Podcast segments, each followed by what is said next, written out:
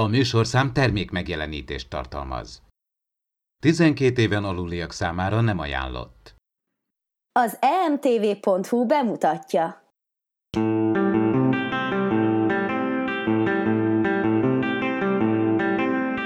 Ez itt az Impulzus Podcast, az űrszekerek Star Trek tematikus epizód kibeszélője. A fedélzeten Csaba, Attila és Dave.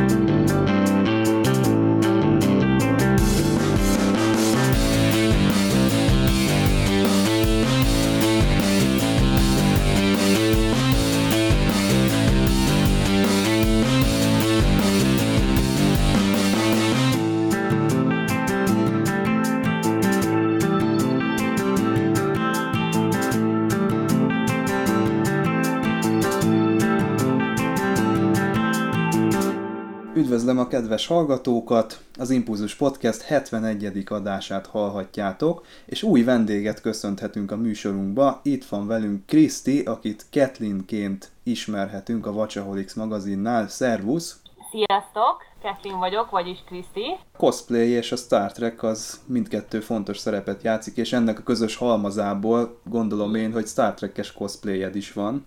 Így van, kettő is van, és kettő van tervem. Ó, ezekről mondhatsz valamit, vagy tudsz persze, nekünk? Persze, A kész van egy tosos, tehát az Original Series, az Uhura féle vörös egyenruha, illetve a Next Gen-ből egy műszaki tiszti egyenruhám van, tehát a sárga, illetve tervben van egy Discovery is, Captain Kili, Ó, mert nekem hatalmas kedvenc a Mirror Mirroros karaktere, illetve egy Arachnia a Star Trek Voyager-ből.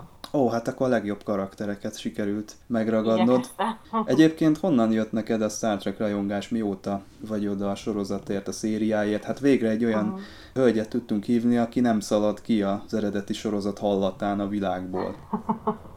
Hát én már gyerekkorom óta nézem, mivel nálam a szüleim is szifisek. Tehát nekem apu nézte a Star Trek-et, így én is néztem. Nem nagyon volt kvázi más választásom, de igazából élveztem is, tehát nagyon örültem neki, és emellett a Star Trek mellett az összes szifit végignéztük, de tényleg a családdal, anyuval, apuval, mindenkivel, mert nálunk anyukám is nagyon nagy szifis. Tehát neki, az ő Asimov regényeit örököltem meg szó szerint. Na, hát örülünk, hogy jöttél, és természetesen. Kriszti mellett itt van velünk az Impulzus Podcast állandó szakértője Dév és Attila is, akik szintén fontos inputot fognak majd a heti epizódunk kapcsán szolgáltatni. Előtte viszont egy kicsit szemlézzünk, mit szóltok hozzá.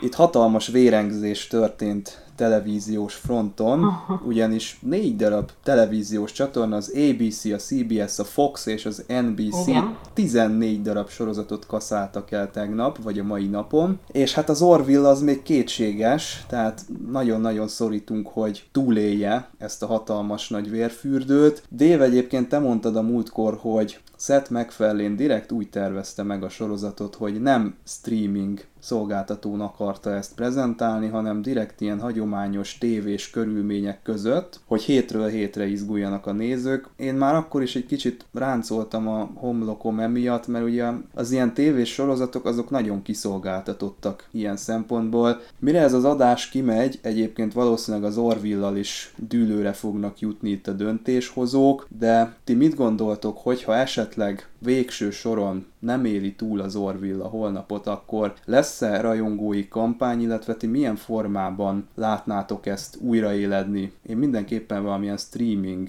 környezetben tudnám ezt elképzelni. Én mindenképpen a streamet javaslom, mert az a éj a jövő. Tehát Amerikában már több stream előfizető van, mint rendes tévé. És ez olyan pár hónapos adat, tehát ez most fordult meg. De vajon az Orville elég jó-e ahhoz, miközben a Star Trekből rengeteg sorozat érkezik, hogy egymaga képviselje az olyan szifik között, mint az Expanse, a Night Flyers vagy a Star Trek Discovery. Ez jó kérdés. Egyébként Németországban, mert azt hiszem elárulhatjuk, hogy te ott Igen. élsz, Ö, mi a helyzet az Orville-lel? Van-e ott szinkronja a helyieknek? Milyen a tévés sugárzás? Valamilyen streaming szolgáltatón elérhető-e? Ezt sajnos nem tudom megmondani. A Netflix, azt hiszem Netflixen itt elérhető, de sajnos további életet nem tudok elmondani, mivel nem tudok németül, és nem a, nézek én németül. figyeltem, hogy mikor jött be, és a prózében hozta be, de elég későn és elég rossz időpontban. és nincs olyan jó nézettsége, mint szerintem várható lenne. Sajnos német Netflixen nincsen, én is, én is egy időben német Netflixet néztem, ott sincs, magyar Netflixen sincsen. Ez szerintem kár, mert amúgy egy jelentős, tehát jó csapás irány lenne, ha az Orville is, mint a Discovery, a Netflixen is rajta lenne, mint nemzetközi terjesztés, mert szerintem akik így, így science fiction meg ebben az érdeklődésben vannak, azok valószínűleg valami streamet előfizetnek Európában is. Nem jó sikerült a német indulás, de azért van rajongótábor. Ezzel teljes mértékig egyet tudok érteni.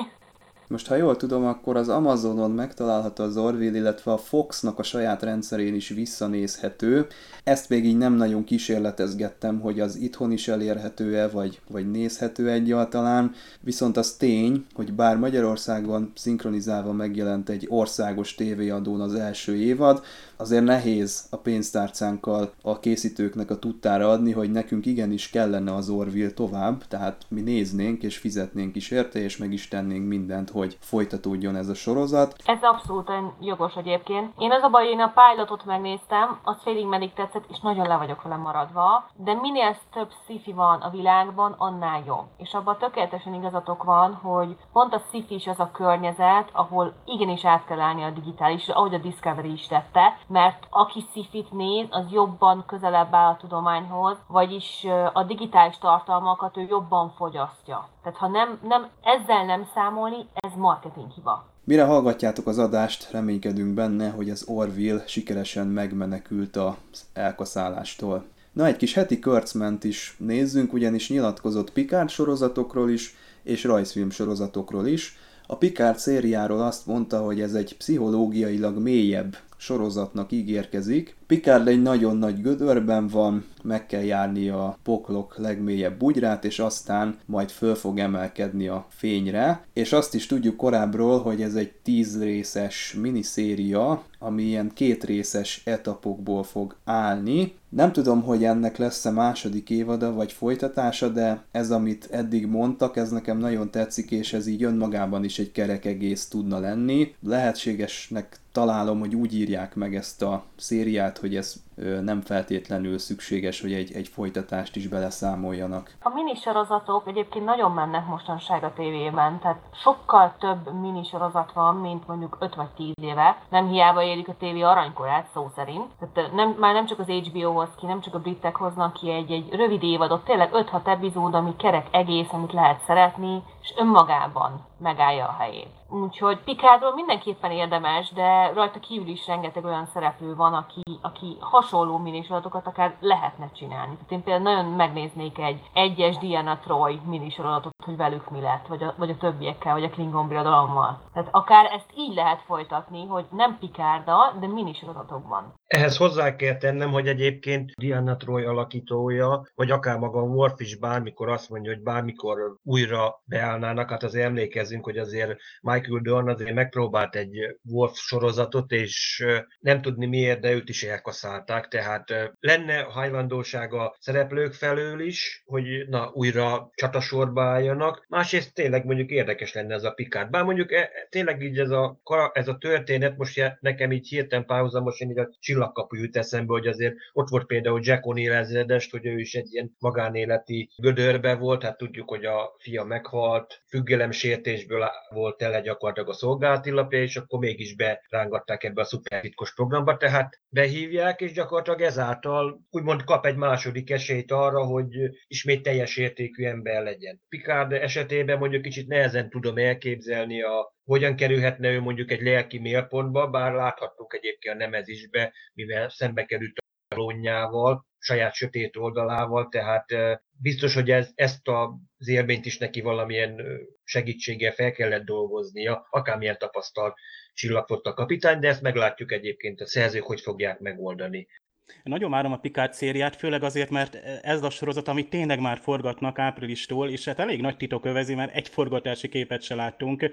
Bár ugye minduntalan szóba kerül az interjúkon, hogy igen, igen, már, már megy a sorozat, azt hiszem Kaliforniában forgatták, tehát nem mentek Kanadába, és nagyon jó színészeket castingoltak, az Alex Kurtzman egyébként nagyon erős az ilyen casting döntésekben, mm, tehát ugye az új filmeknek is gondoljatok bele, és a szereplőkön keresztül elég jól meg lehetett szeretni a teljes teljesen új látványvilágú, meg szemléletű Star Trek-et is, és most is azt remélem például a Patrick Stewart magában is elvinni ezt a sót, de például a Santiago Cambrera, azt hiszem a másik főszereplő, ő most is egy, hát egy CBS sorozatban szerepel, hogy a Salvation, ez egy ilyen aszteroidás cifis sorozat, de inkább ilyen kormányösszeesküvéses, és ott tök jó hozza a karaktert, hát ilyen Tony Stark féle karaktert, vagy Elon Musk féle karaktert, és itt ebben a sorozatban ilyen, nem tudom, ilyen fejvadászszerű, vagy ilyen Han Solo, vagy Paul Dameron féle karaktert fog hozni szerintem. Ugye ez ilyen renegéc jellegű, még nem tudjuk mennyire, tehát Pikár mellé fölépítenek új karaktereket, de nem hiszem, hogy, tehát ugye tudjátok, ismeretek azt lehetett, amikor Jason Isaacs lejátszotta a nem annyira ismert színészeket, meg karaktereket is, akik eléggé háttérbe voltak. Most viszont itt valószínűleg a Patrick Stewartnál nem fog előfordulni, mert ő színészileg sokkal szubtilisebb és sokkal gazdagabb, tehát ő, ő tud a háttérben is mozogni, ugyanakkor egy, ha ő rá koncentrál, akkor meg valószínűleg ő kapja a legtöbb képernyőidőt, és ezt egyik Star Trek fan is sem fogja bánni, mert nagyon várjuk. És közben ugye Alex Kurtzman megtették, pontosabban nem is őt, hanem azt hiszem egy hölgyet, Veronika Hartot tettek meg, a Star Trek Global Franchise Groupnak a vezetőjévé, vagyis a Star Treknek egy új hordozója van, ugye a CBS által létrehozva egy ilyen új céges, hát főleg ilyen üzleti marketing divízió, ami próbálja ugye a Star Trek népszerűsítését még jobban a fanokat bevonni. Mondjuk én erre azt mondom, hogy hatalmas lufi, sőt hatalmas bullshitnek tűnik, mert miközben arról beszélünk, hogy népszerűsítjük a Star Trek-et 50 év után egyébként szerintem nem kell külön divízió népszerűsíteni. Jól fut a streaming is, a Discovery-nek nagyon jó számai vannak, Netflixen is, és hát sőt a CBS All Access-t is nagyon jól fölhozta számokban, nagyon sok új előfizetőt hozott, és, és ugye ez most itt bevonjuk a fanokat, és új digitális terjesztési módokat találunk ki, és a fanok új bevonását. A fanok már régen kapcsolódnak, úgymond a, például a különböző közösségi platformokon ugye a Star Trek. Ez rengeteg visszajelzés jön, amit például vesznek is a Trek-nek készítői, szinte érezni, hogy finomítják néha ugye a Discovery és a másik évadra azon elvárásokat úgy picit hozzáigazították például a forgatókönyveket. Nem tudom, mennyire kell egy ilyen külön ö, divízió. Ráadásul ugye még mindig nem tudjuk, hogy egyáltalán a, ez a Picard sorozat lesz-e nemzetközileg terjesztve. Ugye a Discovery-t elég hamar bejelentettük, hogy Netflixen rajta lesz, viszont a Picard sorozatról egyelőre csak annyi, hogy CBS All Access. Nagyon remélem, hogy nem fogják kihagyni ezt. Hát én a marketing részre maximum annyit szólnék hozzá, hogy szerintem igenis be kell vonni a fanokat, mert az olyanokkal könnyű, mint te meg én, akik vagy ebben nőttek fel, vagy egyszerűen elvarázsolta őket bármelyik sorozat. De itt kullog mögöttünk az Z-generáció, tizenévesek, 20 évesek, akik nem ismerik. Őket muszáj bevonni, mert 10-15 év múlva ők lesznek azok, akik nézhetik a tévébe, a stream csatornákba, és őket már teljesen más platformon kell elérni, mint minket. Mert mi még a tévében, meg VHS-en láttuk a dolgokat, meg most már interneten. Ők teljesen máshogy gondolkodnak. Nem elég a mobil például, de mondjuk már a mobil az nagyon nagyon terjed, és a mobilos netek Ázsiát letarolják. Tehát ebből a szempontból szerintem igenis fontos, hogy a Star Trek-et kicsit átalakítsák, de csak a marketing részét persze nem, nem magát a sorozatot, vagy a filmet, vagy a milliót, csak magát a, a marketing rész. Szerintem ezért fontos. Ebben egyetértek egyébként, mert a Star Trek az kicsit hadilábon áll a fiataloknak a megszólításában. Van egy színház Londonban, amelyik egy sci-fi színdarabot akar egyébként elindítani. Most legalább két hónapig ez egyébként fel lesz, egész augusztus 5-ig, ha jól emlékszem. Hát van Star Trek vonatkozása, mert egyébként Marina Sirtis fogja benne játszani az egyik főszereplőt. Ők eleve akár a Facebookon és szintén a Twitteren is elég komoly marketinget, meg reklámot folytatnak, hogy gyakorlatilag megkeresik azokat a rajongókat, akik tényleg akár a színésznek, vagy akár a Star Treknek, vagy akár a sci a rajongói, sőt, videókban gyakorlatilag színészek, régi színészek is reklámidőt kapnak, hogy igen, mondják el, hogy igen, hogy mit gondolnak erről a újdonságról, biztatják az embereket, tényleg nagyon sok ilyen, azt mondom, veterán színészeket előhoznak, olyanokat, akiket tényleg azt mondjuk a 60-as, 70-es években is, nagyon, vagy 80-as években híres sorozatokban ők voltak a főszereplők, tehát mi rajongók vagyunk a, egyrészt a legnagyobb reklám. Ha aki mondjuk a például a Twitteren itt nézi, de a Facebookon is van, ott van a Nem árulok el titkot, ez a Dark Sublime nevű színdarab lesz, lesz egyébként, ez tavaly július óta, ez egy igen komoly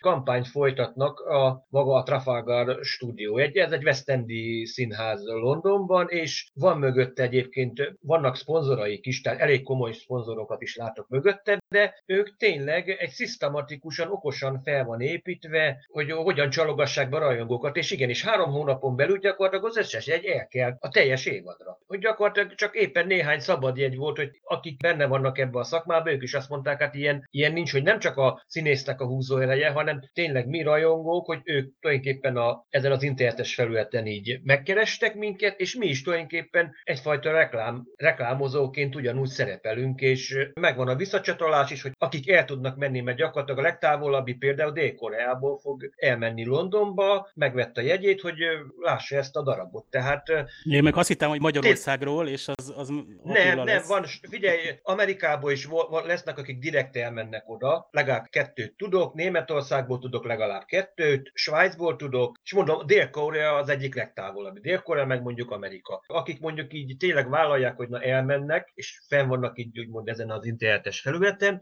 azokat ugyanúgy, mint egy, azt mondom, mint egy VIP vendéget, ugyanúgy fenn vannak, hogy tudjuk, hogy kik ők, hogy igen, messzi-messzi galaxisból, idézőjelve téve, elmennek. Mi tudjuk elterjeszteni az egészet. Megvan az a sci baráti kör, vagy az a rengeteg rajongó, aki egyébként azt mondom naponta fenn vannak akár a, akármelyik ilyen közösségi oldalon, gyakorlatilag ők terjesztik, hogy egy, hát kvázi ingyen reklám is, de más, mert másképpen ne, nem tudjuk. Hát a, a televíziót akárhogy nézed, nem tudná arról, hogy mondjuk Discovery vagy Orville. Addig, amíg egyáltalán valahol esetleg meg nem veszik. Mert hát Netflixnél, akinek nincsen Netflixe, vagy nem internet közelébe van, annak szerintem mai napig halvány lila gőze nincs arról, hogy igen, van új Star Trek sorozat, van Orville, meg rengeteg olyan sorozat, Csillagkapu Origin, nem, sorba Attila, rengeteget. Hát, nem kellett volna reklámozni. Attila, Tudod, hogy benne vagyok ebben Nem is, jut el hozzánk látom. a reklám. Azt mondod, hogy... Nem jut el. Nem jut el. De miért nem jut el? Mert például a CBS, amikor közzéteszi az előzeteseket, egyszerűen nem teszi elérhetővé Európában. És ez nem csak a, a, a Discovery-re vonatkozik, egy Scorpion vagy egy más ö, most menő CBS sorozatra sem elérhető, tehát mindenféle tévutakon kell járni a rajongóknak, hogy egy másfél perces előzetes beszerezzünk.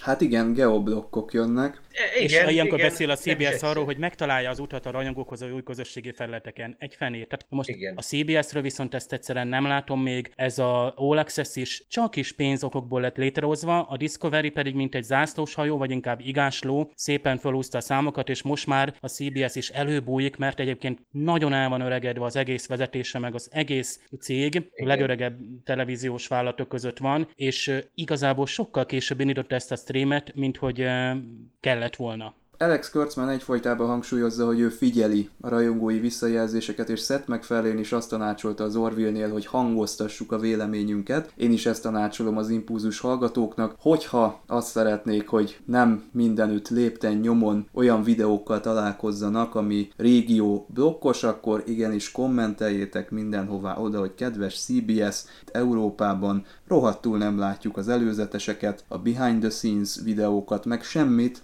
amit a CBS csatornáján, a YouTube-on látni lehet. Úgyhogy ennek szerintem ténylegesen érdemes hangot adni. Kurtzman egyébként azt is elmondta, hogy a Nickelodeonon készülő rajzfilm az nagyon nem olyan lesz, mint a 70-es években készült eredeti szérián alapuló The Animated Series, és nem tudjuk, Hála hogy mire, az égnek. De nem tudjuk, hogy mire gondolt, mert itt több kommentelő azt írta, hogy lehet, hogy ez egy ilyen 3D-s CGI rajzfilm lesz, és nem egy hagyományos ilyen, hát idézőjelbe kézzel rajzolt kis produkció.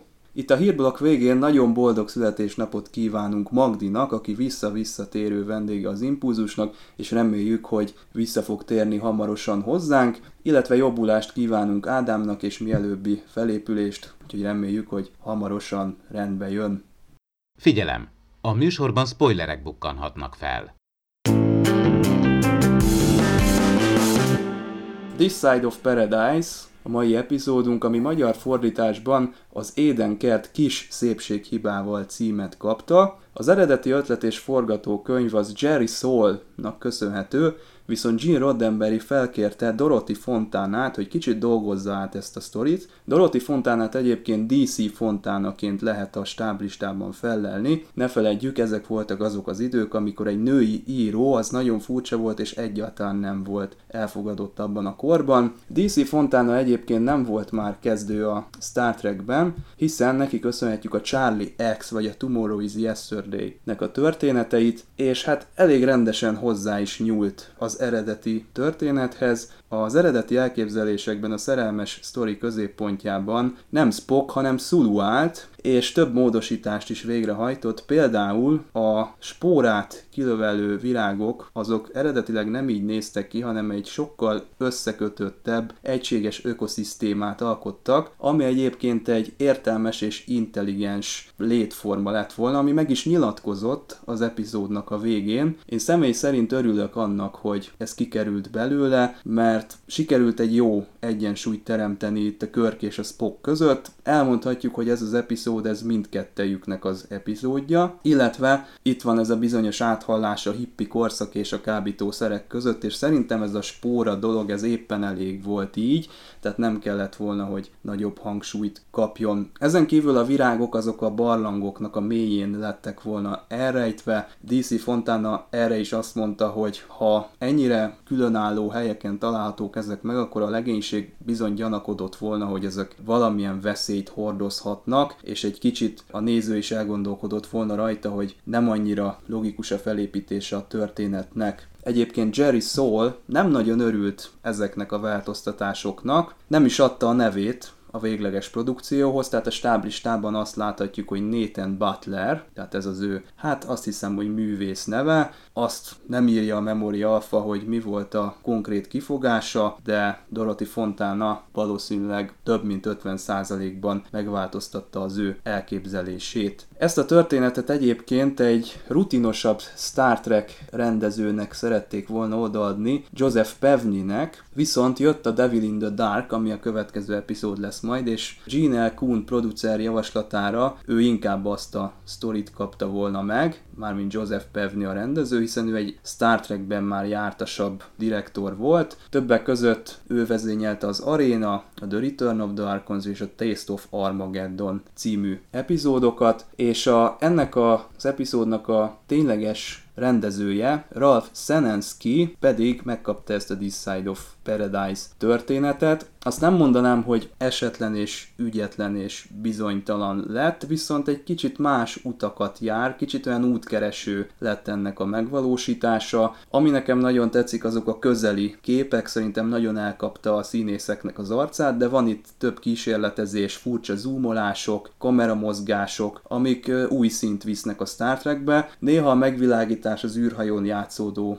részeknél furcsa, például amikor Körk kiveszi a jelvényét, illetve azt a kis medált, aminek nem tudom mi a szerepe, majd ti segítetek ebben, az nagyon sötétre sikerült, tehát nem láttam elsőre át, hogy ott mi történik. Ettől függetlenül van benne fantázia, és ennek a rendezőnek következő munkája a Metamorfózis a második évadban, ami már egy sokkal kiforrottabb, és számomra egy nagyon-nagyon kedvelt rendezésnek a, a megvalósulása. Én nagyon szeretem azt az epizódot, szerintem az, az kiemelkedik teljesen a, az egész Star Trek eredeti sorozatból, zenével, rendezéssel együtt. Ja, vannak nekünk még itt beugró szereplőink, az egyik az Jill Ireland, aki ugye a Leila, majdnem azt mondtam, hogy Leia hercegnő, de ő ugye a Spocknak a hat éve nem látott szerelme, illetve ugye ő van beleesve Spockba, hiszen Spock nyilvánvalóan nem viszonozta az ő érzéseit. Szóval Jill Dorothy Irelandről azt kell tudni, hogy ő Charles Bronsonnak volt a felesége egyébként a 60-as évek végétől egészen a 80-as évek végi haláláig. Együtt is lehetett őket látni egy Oscar díj átadón, ahol a legjobb színésznőnek járó díjat adták át együtt, illetve van még egy beugró szereplőnk, egy bizonyos Frank Overton, akinek sajnos a karrierje az nem sokkal ezután a Star Trek-es beugrása után véget is ért, ő 1967-ben halt meg, előtte viszont nagyon-nagyon sok tévésorozatban szerepelt, és nagyon-nagyon sok skifiben is, amiről talán a hallgatók is hallhattak, az a 1960-as években futó Alkonyzóna. Na, és van még egy triviánk, amit Kriszti fog ismertetni méghozzá a This Side of Paradise cím. Eredetileg nem ez volt egyébként a epizódnak a címe, ezt már a DC Fontana adta neki, de nem véletlenül. Így van, én kicsit utána néztem a címnek a Gók segítségével, és ez egy F. Scott Fitzgerald regény 1920-ból, ami az első világháború alatt játszódik, de mivel 1920-ban adták ki, ezért elég közel vagyunk szintén a VH-hoz. És a történet a szerelemről szól, és a szerelmet hogy teszi tönkre a kapzsiság, az akkori társadalmi elvárás, hogy ne szerelemből hátosodjanak az emberek, hanem a javakért, a, a vagyon gyarapodásáért. Erről szól a regény, a főszereplőnk attól szenved, hogy hiába szereti az adott nőt, a nő inkább a vagyon vagyont választja, és a jobb családi nevet. Valahogy talán van egy kis áthallás az epizódra. Én úgy vélem, hogy egyszerűen csak az íróink, vagy a, vagy a valószínűleg Dorothy ezek szerint, ő olvasta a regényt, ismerte, és esetleg innen jöhetett az ihlet a, a történetben a lágyításokra, a pontokra. Érdekes, hogy ez a spóra, ez mindig előkerül a Star Trekbe, például a Discovery-be is hallhattunk róla, és most itt is a spórák hordozzák gyakorlatilag a történetnek a mozgató rugóját. Mit szóltok ehhez a Spock szerelmi történethez? Engem őszintén szólva mindig kiráz a hideg, amikor arra gondolok, hogy a Spockot lóg a fán. Ez kicsit olyan bugyuta idétlen. Szerencsére nem volt nagyon túlhúzva, nekem annyira nem nem jön be, illetve most utólag, hogy tudjuk, hogy a Discovery-ben azért a Spocknak több érzelmi megnyilvánulása is volt, az, hogy ezen a bolygón volt először boldog, ez kicsit olyan túlzónak tűnik. Persze ez nem az eredeti sorozat hibája, hogy mondjuk a Discovery készítői ezt nem nagyon vették figyelembe, de mégiscsak mit szóltok ehhez? Nekem valahol tetszett. Szerintem karakterépítésből volt jó az epizód. Történetvezetésből nem annyira, nem is tett hozzá az egész nagy évadunkhoz, vagy az egész Enterprise-os eseményekhez, de kicsit jobban megismerhettük Spockot, hogy ő, ő nem csak egy vulkáni, ő ember is. Van szíve lelke ott a, a fagyos tekintet mögött, és nekem ez ebből a szempontból nagyon tetszett. Nekem magasan Spock vitte az egész epizódot, és pedig kör, Körk kedvencem, de, de számomra mégis itt Spock volt az igazán fontos, ráhelyeződött a fókusz, és ez nagyon-nagyon tetszett.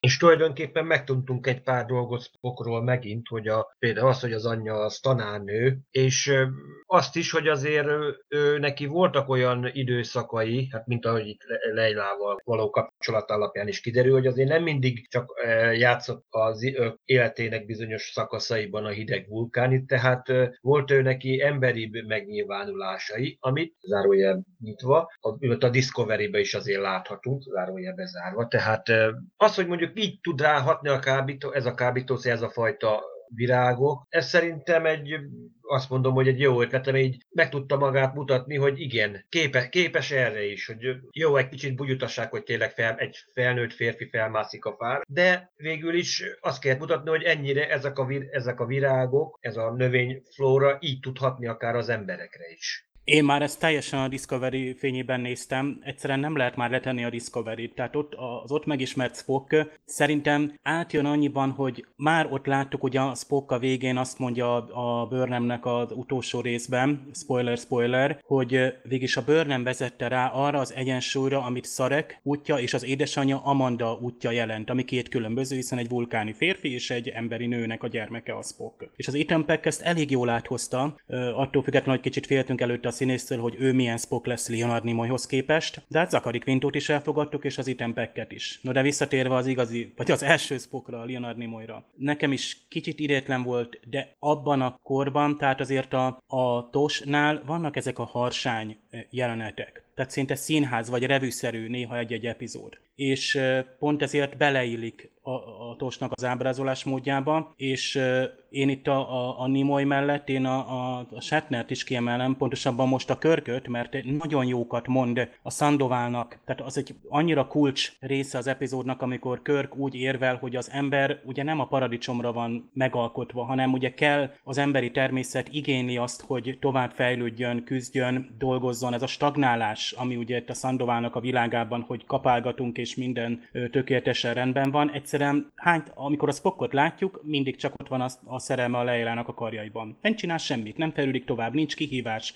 ahogy Körk is mondja aztán, hogy szükség van arra, ami az embert mozgatja. És ez is egy nagyon tipikus, hát ilyen amerikai ö, érvelés, tipikusan a 60-as évek, ugye, hogy állj a talpadra és légy önállóan, ugye sorsodat alakíts a kihívásokat is, és nagyon illik Körknek a szájába ö, ez az érvelés, ez borzasztóan tetszett, és jól ellensúlyozta, hogy, hogy Spockot kicsit ugye gyermekien ábrázolták, de lehet, hogy ő rá így hatott. Ne feledjük, félig ember és félig vulkáni. Ez sose lehet tudni, hogy egy vulkánira milyen hatással van. És emlékeztek, Hol Nándor volt vendégünk itt podcastban, meg rendezvényeken is, és ő mondta, hogy a tuvok, ugye a voyager ő is egy rideg és merev, hát a Spockhoz képest sokkal hidegebb volt. És a Holnándor, hát ugye természetesen fölvette ugye annak rendje és módja szerint a, a, a Tim Russnak ugye azt az előadás módját, amivel a, a, ezt a hűvös közönyös vulkánit ábrázolta, de már alig várta, hogy néha időnként a tuvok megbolonduljon. Hát szerintem itt is ugye Erkárpáti Péter, aki szintén vendégünk volt, és ez itt a reklámája már megint. Szóval, hogy kicsit megbolonduljon, és most már egy éve ismertük Spockot, vagy most már évad vége felé vagyunk, most már be lehet mutatni az idézőjelben őrült Spockot is, mert van mihez viszonyítani. De amikor volt az a Naked Now, vagy Naked segítsetek első részek valamelyike, ott azért a síró vagy nevető Spock ott, ott valahogy még nem jött át annyira, ott túl korai volt. Aztán a Spock és a Leia hat éve ismerik egymást, tehát még a discovery időkben nyilván nem olvasták el, vagy nem nézték meg ezt a részt a Discovery forgatókönyvűrői, nem baj. És még az elején nekem nagyon tetszett, hogy Zuluról volt szó, hogy Zulu mellett ott van a növény közvetlenül, ugye ott az istálónál, és a, a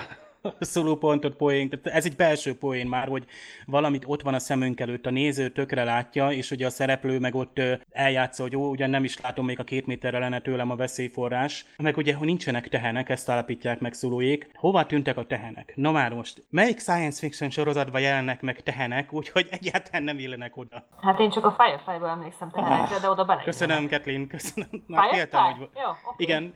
De oda beleillenek viszont. Abszolút. Hú. Jaj, könyörgöm, Firefly, valamelyik streaming, streaming szolgáltató legyen szíves. Ja, és Kathleen, rád reagálok egy mondattal. Te mondod, hogy egy régi novella, 20-as évekbeli novella volt, arról mondjuk nem hallottam, viszont én a, a, a TOS epizódokat, az kiadták ilyen könyvformában, míg a 70-es években kezdték el, hogy ilyen nagyon, hát ilyen kis könnyű csemege, mondhatjuk majdnem. Meg a többi? Igen, igen, ő meg, tehát gyakorlatilag a, az egy, de szó szerint az epizódokat, ezek még nem ilyen nagy regények voltak, mert nagyon sok Star regény van, ami úgymond fikció, de beleélik valahová valamelyik sorozatba azokkal a karakterekkel. Viszont itt a 70-es években elkezdték szó szerint csak az epizódokat feldolgozni, ilyen, tényleg ilyen 20-30 oldalas, szinte csak úgymond az epizód dialogusokat, a forgatókönyvet kibővítették. Tudjátok, vannak ezek a hát majd, hogy nem ponyva, amikor a Intercom könyvek, hogy megjelent, nem tudom, a Die Hard vagy a Szökevény megjelent ilyen 200 oldalas kis könyvként, és ugye a buszon elolvasod, és remek kis könnyű olvasmány. Hát körülbelül ilyenek voltak ezek is. És viszont én nagyon izgalmasnak találtam, én németül szereztem be, és a németek elég hamar kiadták ezeket az első Star Trek regényeket, még ők is a 80-as években, és tök izgalmasnak találtam ennek a könyvváltozatát. Már nem emlékszem, hogy van, volt eltérés, de annak idején tök jó volt olvasni. És speciál mondjuk én kettőt ö, olvastam, a, azt hiszem a Terror egyensúlya és egy másik ö, Romulános ilyen regényt, amit hát azt mondom, hogy epizódadaptáció, úgyhogy angolul Így láttam. Van, erről van szó Attila, köszönöm szó szerint. Hát én még a spórákra annyit visszatérnék, hogy igen, valóban ez egy nagyon visszatérő elem a Star Trekben, és a Star Trek Enterprise-ban is, csak ott nem boldogságot indukál, hanem pont, hogy paranoiát egy hasonló spórás növény. Ugyanilyen, mint itt, hogy kint van úgy a mezőn, a réten, és fúj a szél, és beviszi az emberek tüdejébe kvázi. Hú, az valamelyik első epizódban volt, amikor a, a Tipola és a Tripot fézet fognak egymásra. Tényleg, Úgyhogy szerintem nagyon jó változtatások voltak ezek, hogy sokkal lágyabbá tették a történetet, valódibbá, igazibbá, és egy, egy fáramászó férfi egyúttal vicces is, de valahol meg hiteles, hiszen ha valaki fiatal és romantikus, akkor csinál őrültségeket, és ez valahogy úgy beleillet, szerintem. Jó, én meg vagyok győzve egyébként. Körk, egy kicsit beszéljünk róla is. Szerintem az egyik legjobb jelenet ebben a epizódban, amikor a Körk egyedül ül a hídon. A beállítás is nagyon jó, az a szemszög, illetve ahogy a Körk eljátsza azt a jelenetet. És még egy kis érdekesség, hogy ebben a jelenetben az üres híd az egy jó alapként szolgált a TNG egyik epizódjához, mégpedig ahhoz, amikor a Scotty visszatér ő ugyanis a holofedélzeten megidézi ezt a hidat, és hála ennek a jelenetnek nem kellett teljes egészében megépíteni azt a díszletet, hanem erre a jelenetre is tudtak támaszkodni a készítők.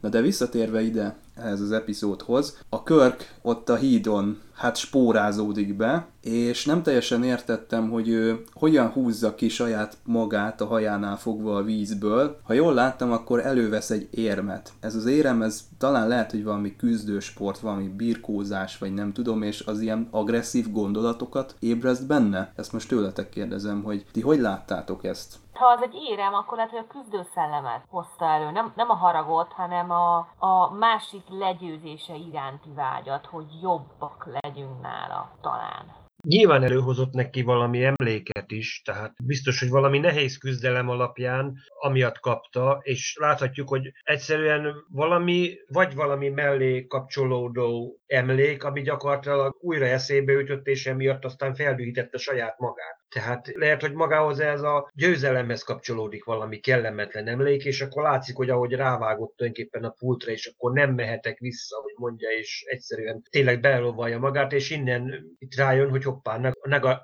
úgymond az erős indulatok, amik egyáltalán kivonja ezektől a virágoknak a hatásától. Bevallom azért a virágokkal nekem azért problémám van egy kicsit, hogy na most egy ilyen virág, virág vagy maga a virágnak a spórája, most akkor hogyan képesek a beatolt sugárzás, hát nem tudom ezt pontosan milyen sugárzás lehet. Ez egy fiktív sugárzás. Szerve. Fiktív sugárzás, csak az, hogy mondjuk úgy nem mondták, akkor hogy Hawking sugárzás lenne, ha manapság beszélnénk, mert a Discovery... Hát lehet, hogy az lenne, Isten nyugosztalja Hawkingot. Egyébként a beatolt akkor... sugárzást az epizód végére elfejtettük. Ugye tipikusan a tosban hiba, hogy hogy valami fontosat fölvetünk, de aztán már a végére egyébként nincs jelentősége, de a végére senki nem gondol arra, hogy a sugárzás veszélyes éppen ez a lényeg, hogy na most hogy tudja őket érben tartani, mert jó, az egy dolog, hogy akkor a, a növények alkalmazkodtak ezzel a beltolt sugárzást jelent. Valószínűleg ezek a növények is valamilyen ellenreakció. Hát láthatjuk azért a növénynek vastag levelek vannak, hát biológiailag meg lehetne ezt magyarázni, hogy a sugárzástól valahogy védik magukat, valamilyen anyagot termelnek, valószínűleg a spórába lévő úgymond alkaloidák, meg egyéb elemek okozzák azt, hogy egyáltalán Sandoval meg a többiek érbe tudnak maradni. Tehát akkor akkor ennyi erővel ugyanúgy lehettek volna ott állatok is egyébként. Nem csak az, hogy mindenütt csak növények, növények, hogy ahogy mondják Zulik, és hon vannak a tehenek, tehát...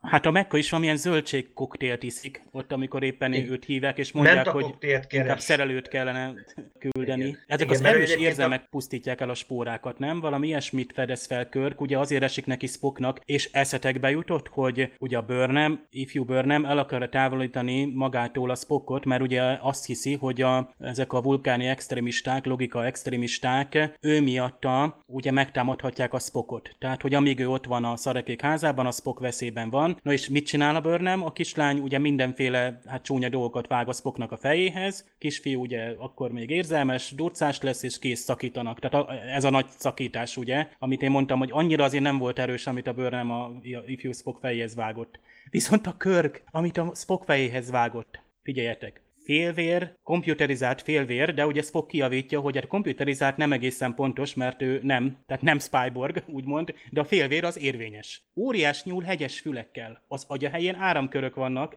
torszülött, az apja számítógép, az anya enciklopédia, és a cirkuszba való a szakállas nő mellé. A Na szakállas nő egyébként az eredetiben Dogface Boy volt. Hm nem csak a Spock neki esik körtnek, egy panelt is behorpasztanak, tehát ez kész ilyen szuperhíró küzdelem, tehát abszolút, tehát annyira, tehát ilyenkor annyira érzed a tosznak a hangulatát. Nyilván én ugye bele vagyok zúgva egyébként a kapcsolókban, meg mindenbe, hú, és ugye a Discovery-ben láttuk az Enterprise-nak az új hídját most, és Spocknak az állomásáért, hogy milyen gyönyörűen ki van dolgozva. Most ugye egy kicsit felelelmeintettem, bár én most felújított változtat néztem. Persze a hír itt ugyanaz, tehát attól, hogy digitálisak a hajómodellek, de úgy érzem a Discovery-ben jó munkát végeztek azzal az Enterprise híddal. És azért ne felejtsd el, hogy egy ilyen körk Spock vita, hogy ö, Kört gyakorlatilag felcukkolja, felidegesíti Spockot, azért ugyanúgy az első Kelvin filmben is azért megtalálható, hogy ott is a Spock veszítse el tulajdonképpen az önuralmát. Nekem ez is eszembe jutott, nem csak így a Discovery, hogy Burnham tényleg direkt eltaszítja magától érzelmileg Spockot, tehát elvileg ebből a részből is meríthettek, akár a Kelvin esetében, akár a Discovery-be is. Ami az érdekes, hogy tényleg Spocknál, ha megnézitek akármelyik TOSZ epizódot, ott nincs az, hogy na most utána haragudna a kapitánya, hogyha valami, valami csúnya dolgot követel akár azért, hogy megmentse akár a hajót, a legénységet, vagy megoldást találni egy problémára. Spock szinte csak egy szemöldök rándítással elintéz egészet, mert igen, szinte azt mondja, igen, kapitány, utólag nézve logikus volt, amit tett. Hiába azt mondhatjuk, hogy valami csúnya dolgot kellett tennie, vagy itt is. Úgymond nem kell bocsánatot kérni a kapitány, a kapitány kérne bocsánatot, de hát nem kapitány, ez logikus. Szinte ezt sugalja. Úgyhogy ez is egy erre egy példa, hogy mennyire úgymond vissza tud maga zökkenni a maga, maga kis világába Spock. A végén én megint kiszúrtam a dublőröket, tehát láttam, hogy valójában nem a Nimoy meg a Shatner verekedik mindig. Hát igen, sajnos ez a Blu-ray meg az 1080p-nek az átka, hogy ezeket azért így jobban észre lehet venni. Körk ugye becsomagolt magának kettő darab egyenruhát, bár ugye később ő nem akart lemenni, de azon gondolkodtam, hogy amikor még a spóra hatása előtt állt, és ő jól meggondolta, hogy mit szeretne magával vinni, akkor ő valamiért kettő darab ugyanolyan egyenruhát tett be a bőrönbe, és azzal kívánt a bolygón teljes életet élni. Ember egy havai inget feltételezne tényleg. Igen. Egy Hawaii ing, napszemüveg, de tényleg az a koffer, az tényleg az a tipikus, ez a 60-as évekbeli. Mint a Shatnernek a saját ugye kofferje lenne. Tehát Lehet, hogy a saját kofferjét behozta, nem tudom, mert de Viszont egyébként tényleg, hogy... nagyon illik a karakterbe, hogy ő mindig is csillagflottás tiszt akart lenni. De legalább egy zokit ez, ez az élete. Tehát aki, aki munkamániás, annak ez az élete, és amikor nem ezt az életet éli, akkor is ezt az életet éli. Tehát nekem ez pont ez, a, ez az apróság, ez nagyon valódi tette, hogy igen, igen, ez körk, ez még mindig ott valahol benne egy körk, csak már kicsit, kicsit fura a spóra miatt. Aki olvasta a TNG-nek az első epizódjának van egy regényváltozata, Magyarországon is megjelent, abban például Riker jegyzi meg úgy magába a magánmonológiába, hogy a, annyira kényelmesnek tanálja az egyenruhát, amit akkoriban használt, szívesebben jár ebben, mintha civil ruhát venne fel, hogy jól érzi magát az egyenruhában. Mondjuk előfordulhat ilyen is, hogy tényleg, hogy követnek is, hogy az egyenruha tulajdonképpen a személyiségének egy része. Ezzel egyébként teljesen meggyőztetek engem, tehát ez, ez tényleg így van, hogy a Körk egy kapitány arhetipus, ő a kapitány, ő a csillagflotta tiszt. Hasonlóan egyébként Pikehoz, csak Pike-nak megmerték mutatni még, a, még az eredeti sorozatban is a, az emberi oldalát, amikor ugye a Boys Dokinak panaszkodik, hogy ő nem bírja ezt a felelősséget, itt emberek élete i múlnak rajta, de igen, valóban ez egy, ez egy jó szimbólum. Hát meg mint cosplay elárulhatom, iszonyúan kényelmesek ezek a jelmezek. Tehát tényleg. Jól szellőznek. Rendkívül jól szellőznek, nekem jó anyagból is vannak, tehát nem egy ilyen nagyon olcsó utánzat, és kényelmes. Jó a szabás, jó viselni, egyszerűen felveszi az ember, egyszerűen leveszi. Tehát az egyik legkényelmesebb cosplay és igen, bizony van, hogy lecserélném ezer örömmel a farmer nadrágot egy ilyen egyenruhára. Hát igen, a, nem tudom, a munkahelyen van-e valami dress code, ami tiltja az ilyen nagyon rövid egyenruhákat, de gondolom az önmagában is furcsa, ha egy ilyen teljesen rikító vörösben be az office-ba. Hát én home office-ban dolgozom, tehát ebből a szempontból én határozom meg, hogy mit veszek fel a munkahelyemre. Uhurát megint csak egy báb szerepben láttuk, itt, itt, itt uh, utalva most Kathleen a cosplayedre, egyik cosplayedre, és uh, amúgy meg tudjuk, hogy, hogy igen, ezt érezzük a Discovery-ben, hogy végre azok a háttérben ülő karakterek, akikre kíváncsiak vagyunk, azok fokozatosan előtérbe kerültek. De hát ugye ezt, ezt, ezt, ezt, ezt meg szoktuk bocsátani a Tosnak, ott ugye a triumvirátus van előtérben, ugye csak megint egy erős Kirk Spock epizód volt, bár azért, hát Uhurát láttuk már, azért ő is volt egyszer ilyen, nem is tudom, befolyásolt állapotban volt, ugye, amikor a Gotoson ott, ott elkezdett ő is zenélni a, a Mr. Spocknak. Tehát azért nem kell, hogy minden szereplőt ugye kiforgassunk teljesen önmagából, ezért például nekem nagyon tetszett az, hogy Körk nincs befolyásolva a, az elején, és akkor ő, ő, sőt ő az első, akinek van akkor a önuralma, tehát ő saját erejéből győzi le, tehát a megoldást ő találja meg. Azon én sem jutottam dűlőre, hogy ott mi, mi az, ami kiváltja ezt erős érzelmet belőle, mert aztán, hogy beütötte valamit, és a fájdalom az szerintem keverte egy másik talán TNG epizóddal, ahol azt hiszem Rikernek talán meg volt sérülve a karja, és nem tudták megszállni idegen lények. De Attila biztos, hogy mindjárt kisegít engem, hogy az a powerplay, vagy nem tudom mi volt, amikor, de még Détát is megszállták, meg Troyt is. A powerplay, ezt jó, hogy mondod, mert ennek az epizódnak az eredeti címe az powerplay lett volna a két... Dave egyébként igen, egyébként az az, az epizód volt. Na már most, ha maga a spórának ez a hajtá, hatása a tökéletes egészség, akkor miért nem használják galaxis szerte? Tehát jó, ez egy, egy plot hole, hogy akkor bevezetünk valami fantasztikus dolgot, lásd Bertolt sugárzás, vagy ezek a, a spórák, és gyakorlatilag utána meg ott hagyjuk a bolygón.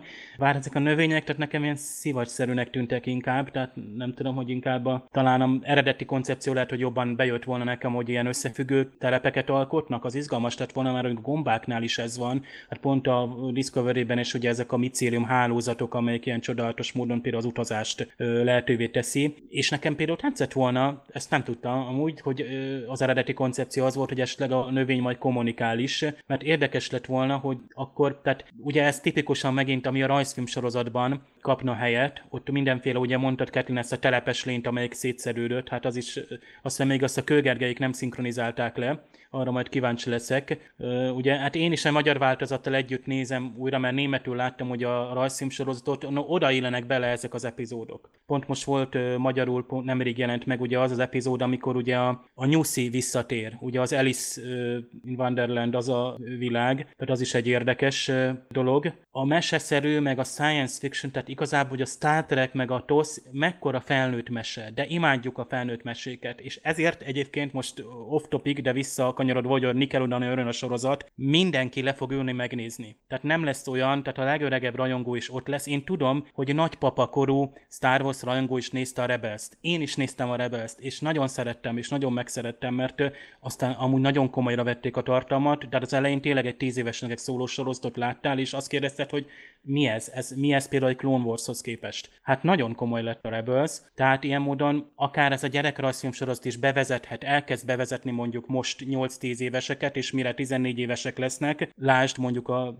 Harry Potter széria, ugye felnőttek a rajongók a könyvekkel együtt, és, és úgy lett úgymond rájuk adaptálva az egyre komolyabb tartalom. Tehát ez a Young Adult nemzedék kiépítése, ami a Star Trekben abszolút nincs meg, ugye állítólag terveznek valami akadémiai sorosztot, ez talán Kurtzman produkciós cége a Secret Hideout, ami ugye az egész mögött áll most, tehát most minden Star Trek-et gyakorlatilag ők menedzselnek, vagy hogy kell mondani. Igazából még mindig ott van az IMDb-n, hogy a Secret Hideout-nak egy projektje valamilyen Untitled No Name Star Trek akadémiai sorozat, amit egyébként én szint úgy várok, mert én szeretem a Young Adult sorozatokat, filmeket, sorozatokat is, mert totál a fiatalabbakat, meg az idősebbeket is megszólítja.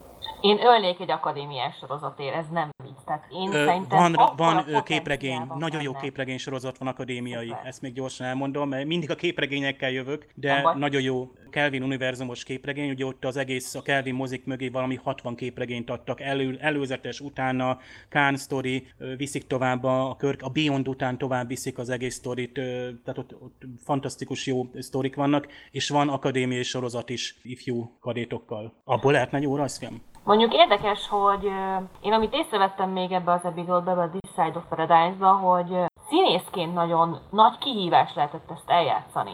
Tehát Nimoyként, Spockként eljátszani, hogy Spock szerelmes. Ez ma a színészet a színészeten belül, mint, a, mint amit a Voyager meg a Nesgen látunk, hogy Da Vinci-vel beszélget Catherine Janeway, mint Katarina hiszen ő akkor egy kvázi szerepben van, de a kapitány ott van mögötte. Tehát ez a színészet a színészetben, ez szerintem nagyon érdekes. Hát eleve a vulkáni az, az mindig van. egy ilyen szerep. Én megvédeném a, nem csak a vulkániaknál igaz ez, hanem Népszerű az a vélemény, hogy a Jerry Ryan meg a Jolene Blaylock, ők a két lábon járó, teljes melbedobással dolgozó színésznők, akik a csupán a... Hát nagyon nem, mert ők nekik egy olyan ö, szerepet kell eljátszani, hogy nincsen érzelmük, de mégis van legbelül, azt nem szabadna látnunk, hogy van, de mégis láttatniuk kell velünk, hogy van. Tehát ezért nagyon nehéz vulkáninak is lenni, meg akár exborgnak is lenni, meg bármilyen olyan létformának, aki így visszatartja az érzelmeit.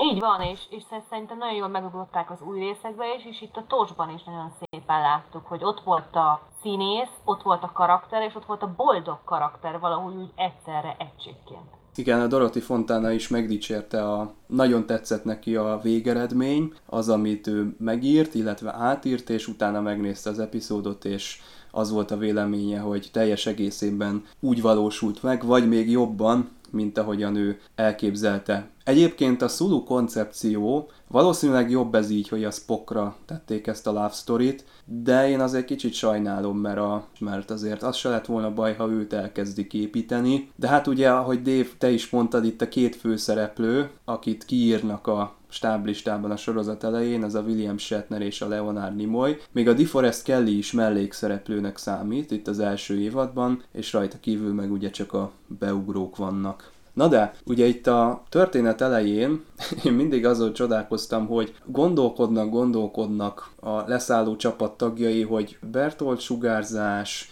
nincsenek állatok, de mégis itt vannak az emberek, nem lehetnének itt, de mégis élnek, de úgy nem, nem mernek direktbe rákérdezni. Tehát valamikor az epizód közepén gondolja úgy a körk, hogy akkor neki esik a Szandoválnak, hogy de mégis hogy a francba vannak életben, meg úgy hol vannak az állatok. Tehát ez nekem mindig furcsa, hogy így tanakodnak, de úgy nem a direkt megközelítést választják. Úgy látják, hogy valami furcsa, valami nem stimmel, de nem mernek rákérdezni. Viszont ez egyben izgalmas is, mert egy ilyen kis nyomozás, egy ilyen kis felgöngyölítés indul el az elején, és az a nézőnek is izgalmas, hogy itt van a rejtély, és hogy mi lesz ennek a megoldása. Igen, tulajdonképpen nagyon sok ilyen epizód van magában a toszba is, hogy tulajdonképpen egy, mint egy, egy, egyfajta krimit látnánk, csak éppen egy sci köntösbe. Hát azért emlékezzünk akár azt is, a Kodosz a hóhér is tulajdonképpen egyfajta krimi, vagy mondhatnánk epizódot akár melyik rozatból, tehát igen, itt az aprólékosan össze kell rakni, és végre mondjuk ebbe az epizódban nem az volt, hogy Körk egy utólagos megjegyzés, és találjuk a hajónaplóba, hogy igen, hogy ez és ez történhetett, hogy már gyanakszom valamire, hanem mint hogy ilyen valós időben mondaná a megfigyeléseit. De itt hát, egy lázadás igen, volt, minden... Attila, zendülés. Tehát te itt a Star Treknek a, az egész világában te ezt el tudod képzelni, hogy ugye Körk is azt mondja, ez már lázadás matróz. És a ugye matróz is megerősíti, ilyen... hogy igen, ez az. ez, ez annyira abszurd ugye abban a világban. Tehát Meg amikor Uhura ott visszabeszél, hát tényleg igen, tehát ott, ott várod is előre, hogy hú, de jó lenne már úra is átváltozott volna. Ugye várjuk ezt, és nincs túlzásba véve azért szerencsére. Hát elveszik a... az élét ennek, ennek a komolyságának. Jó, hát a Nimoynál, de talán még ott is azért szerintem jó, egy, egyrészt kicsit idióta volt, másrészt meg reális, hogy meg tudjuk, hogy félvulkáni az fog, tehát nála az így, így jött ki. A többieknél meg azért relatíve visszavolt, nincs, nincs például tömegverekedés. De viszont minden néző megkapja azt, amit, tehát itt, itt az annyira annyira jól eladja magát, tehát ott vannak a nagy párbeszédek. Körknek hatalmas filozófiája jön le, amikor arról beszél, hogy kihívás kell az embernek, és nem élhet egy tökéletes paradicsomban. A Spocknak a, egy, egy, gyakorlatilag egy full romantikus sztori bontakozik ki, a, egy, egy volt szerelme jön. Ugye ne felejtjük az első epizódban is rögtön a Pillének, a McCoynak, akit egyébként Flaumének is neveznek, tehát Szilvának ugye a német ö, eredeti szinkronban, a ZDFS szinkronban. Ez ha valaki nekem Plum. megmagyarázná, hogy miért Szilva és a klingonokkal van valami összefüggés, illetőleg Attilának a most frissen kisütött Szilvás hájas tisztájához. Tehát a Spocknak a, egy gyönyörű szerelmi történet, ami fájdalmasan romantikus, és ne felejtjétek, nem sokára jön a, az a Edith Killeres epizód, amik viszont Kirknek hoz egy ilyen fájdalmasan romantikus történetet, és ezáltal, hát most most klisés vagy nem, de hány nőt ültetett le a Star Trek elé? Persze, hogy mindenki nézte, tehát le, szerintem akkor már leomlottak ezek, hogy a, ugye a science fiction, tehát a Star Trek lerombolta azt, hogy a science fiction az ilyen Q-Q és ö, csúnya ilyen zöld gumi idegenek jönnek, és jó, jöttek itt is csúnya zöld gumi idegenek egyszer, ugye, Mr. Gorn, de végre már megkaptuk a komoly drámát, a filozófiát, a, a, a verekedést, személyközi konfliktus, karakterfejlődést, alternatív ö, személyiséget egyetlen egy epizódban. Plusz még Leia hercegnőt is.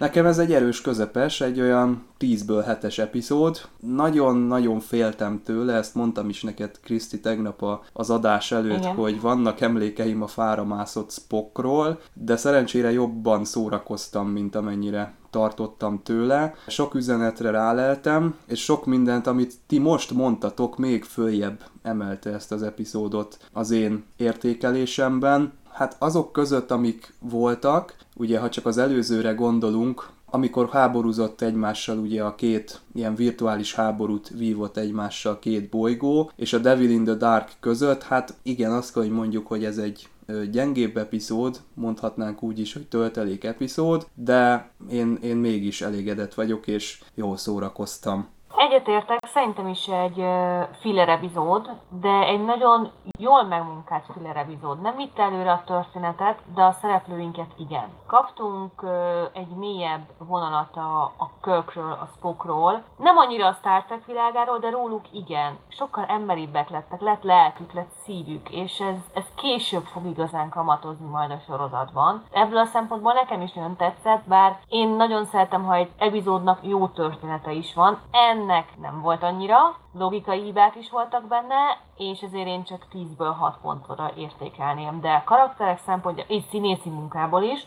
kiváló. Én azt mondanám, hogy ez megint az a rafinált ravasz epizód egyébként a toszban, ami elsőre, ha először megnézed, akkor azt mondod, hogy hát csak végig kacagodj gyakorlatilag, hogy Spock ott fent lóginyáz a fán, Zulu keresi a nem létező teheneket, visszabeszélnek a kapitánynak, utána még bunyóznak is, tehát az ember azt mondaná, hogy na, kaptunk egy toszba, kaptunk egy ilyen vígjátékszerű epizódot. De amikor megnézed másodszorra vagy harmadszorra, akkor bizony egy igen, igen komoly, mély tartalom tartalmat is látol benne, hogy, hogy igen, az a, amit, amit azt hiszük, hogy a tökéletes, amit akarunk, el akarunk érni, azt az édenszerű állapotot, hogy az bizony, bizony, bizony nem, a, nem az, amire az emberek vágynak, hogy van mögötte kell ami más is. Tényleg, amikor Szandovát látjuk, hogy mondja, hogy kudarcot vallottunk, amikor már kibe helyreáll az egyensúly, hogy a spóra hatása elmúlt, hogy kudarc Színészi alakításban azt mondom, hogy 10-ből 10.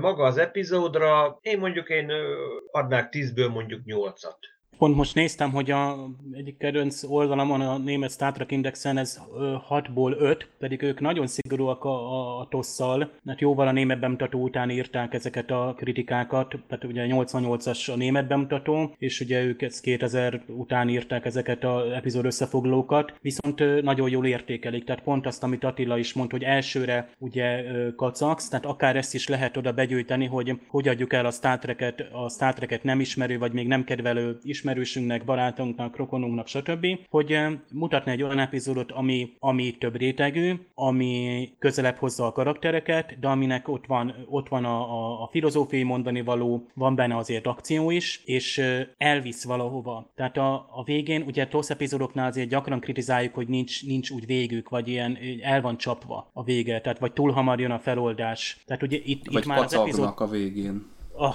igen, azt Isten óvjon és itt már az epizód hát közepe után gyakorlatilag rájön Körk a megoldásra, és szépen azt kivezetik. Tehát nem az utolsó pillanatban jövünk rá, és itt nagyon jó, pont ez a nyomozós rész így, így viszi tovább magát. Tehát tényleg, a, talán tényleg most DC Fontanát kell dicsérni, egyébként őt azt hiszem föl is vették itt a, az állandó íróstábba ezután, ez talán még csak a harmadik hát forgatókönyve vagy adaptációja volt, ugye, és azt hiszem, ugye mondtátok itt, hogy az eredeti író, ugye ő, ő a Nathan Butler néven, tehát hogy nem is adta a nevét, mert nem azonosult ezzel. Ugye manapság mondjuk, hogy jönnek a hírek, hogy átírták a nem tudom minek a nem tudom forgatókönyvét, és újra rendezték, és újra forgatták, és, és minden fan ugye könyvzáporban és shitstormban tör ki. Pedig gondoljatok bele, hogy 50 évvel ezelőtt is átírtak forgatókönyveket, mert jobb lesz, mert jön egy revízió, jön egy, egy másik szemlélet, és, és magának a Roddenberrynek is nem egy ötletét elvetették. A tosban is, de a TNG-ben is hát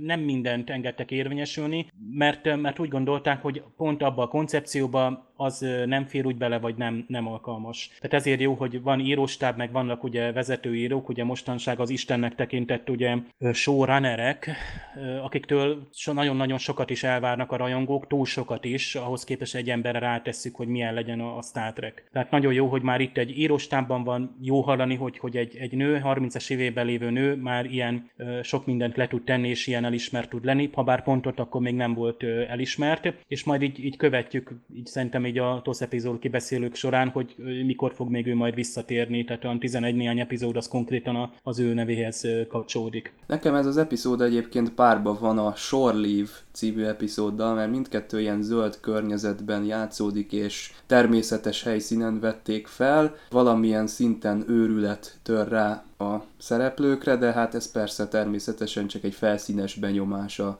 részemről. Kedves hallgatók, köszönjük szépen a kitartó figyelmet. Kriszti, nagyon köszönjük, hogy eljöttél az eredeti sorozatot elemezni. Köszönöm a meghívást. És természetesen Dév és Attila is hibátlanul tolták a szakértelmet. Jövő héten újra jövünk. Sziasztok! Sziasztok! Sziasztok! Sziasztok!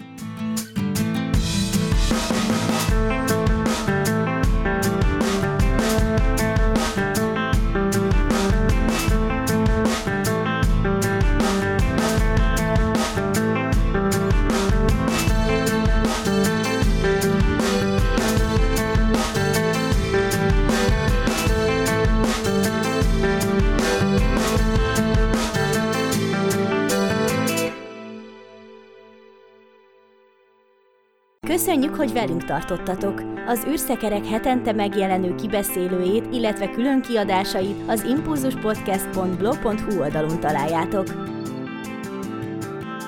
Az emtv.hu megbízásából készítette az Impulzus Produkció. Produkciós vezető Farkas Csaba.